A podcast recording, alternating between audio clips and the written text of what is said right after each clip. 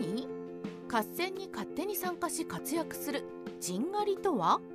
戦国時代というと身分関係なく全てが実力次第であり最低の身分からでも戦国大名や天下人にもなれるというようなイメージがあります。それは間違いではありませんが戦国時代にも当然のように秩序があり無名の人間では従軍しても兵卒扱いで敵の首を取っても褒美はなく略奪の戦利品だけが頼りということも結構ありました。では兵卒ではなく武将として働きたい人はどうすればいいのか。その方法こそが押しかけ助っ人陣狩りでした。合戦に勝手に参加し活躍する陣狩り。日本の合戦においては首実験による論功交渉が平安時代以来の習慣でした。ですので自費で勝手に合戦に参加して一方に味方して奮闘し敵の有力武将の首を取って戦後の首実験に差し出せば褒美を受けることができその活躍次第では新しく武将として登用してもらえる可能性があったのです。今で言えばジブログなどで毎日記事を配信している間に PV が撮れて人気が出てうちで書いてみないか？と誘いが来るようなものかもしれません。しかし陣狩りはあくまでも勝手に参加したものなので必ず恩賞や登用につながるとは限りませんでした。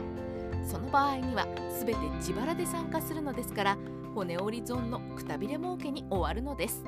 本当は恩賞ではなく感情が欲しかった。陣狩りをしている武士の中には身分が卑しく正規の手段では登用が難しいものや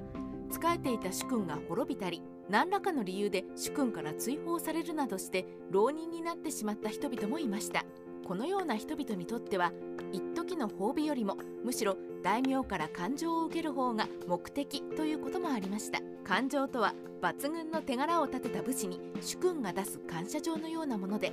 この人物がどこどこの戦いで〇〇という敵将を討ち取ったとか〇〇の砦を落とすのに功績があったことをここに表彰するというようなことを書いていました。人材の移動が激しかった戦国時代には感情は今でいう履歴書の代わりになり特に名のある大名や武将からの感情は弛緩する上での大きな武器になります。名高き大名が保証しているのだから採用してもいいだろうという判断の目安なのです。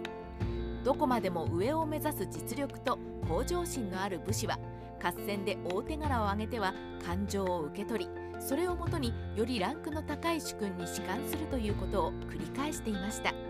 感情と陣狩りで出世した東堂高虎と前田利家。究極のフリーランスである陣狩りで成功したケースは運も実力も必要で多いとは言えませんが破格の大出世を遂げたケースもあります。それが後に移設藩32万石の大名になった東堂高虎と加賀100万石の前田家の祖になった前田利家でした。東堂高虎は近江の国犬上郡東堂村の土豪の家に生まれた武士でしたが父の代には家は没落していて事実上は足軽同然の身分に落ちていました。高虎はそんな状況で一年発起し最初は足軽として浅井長政に仕官して手柄を立て長政から感情を受け取ることに成功しています。ところがその浅井長政は間もなく織田信長によって滅ぼされて高虎は浪人に逆戻りその後も浅井の求心篤治貞行や同じく家臣で磯野和正の家臣として仕えた後に近江を去り信長の甥の織田信澄に仕えるも長続きせず流浪と窮乏生活を続け無銭飲食までやらかしたと言われています。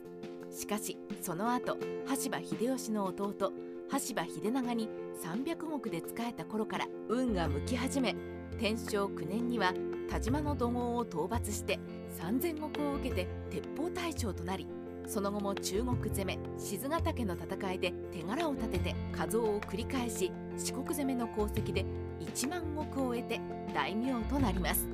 ただここまでに高虎の体は満身創痍であり手の指も数本欠落していたそうです。陣狩りで加賀100万石の基礎を築いた前田利家。前田利家は若い頃から織田信長に仕え武功でエリート騎兵の赤幌一州の筆頭になるなど出世街道を順調に進んでいましたが自分に対して横柄な振る舞いをする信長寵愛の茶坊主の十阿弥という男に我慢できず切り捨てて出奔します。柴田勝家などが信長を諌めたせいで切腹は免れたものの利家の処分は出資停止でした。今で言えばステイホームですが当然報給はもらえません。その頃結婚したばかりで幼い娘がいた利家は生活に困り信長に許してもらおうと一年発起。桶狭間の戦いに独自参戦して敵の首を取る手柄を立てます。はいじんがりです。ところがまだ怒りが解けていない信長は利家の手柄を黙殺しました。心が折れそうになる利家ですがまだ諦めずに翌年の美濃攻めにも従軍し斎藤家の中心日々の下野の神の家来で首取り足立の異名を持つ足立六兵衛なる怪力の豪傑を討ち取りさらにもう一つ首を取って信長の前に立ちます。指物信長も利家の熱意に打たれ出資を許した上に報給も150巻から300巻加増し450巻にしてやったのです。この努力があり利家はその後も順調に出世していき加賀百万石の礎を築くことになりました。戦国時代ライターカワウソの独り言。究極のフリーランスジンガリとその派生系の感情について解説してみました。実力主義の戦国時代ですが意外なほどに身分秩序は強固に残っている部分もあり騎兵に付き従う小物などは合戦に参加しようとすると差し出がましい真似をするなと叱られることさえありました。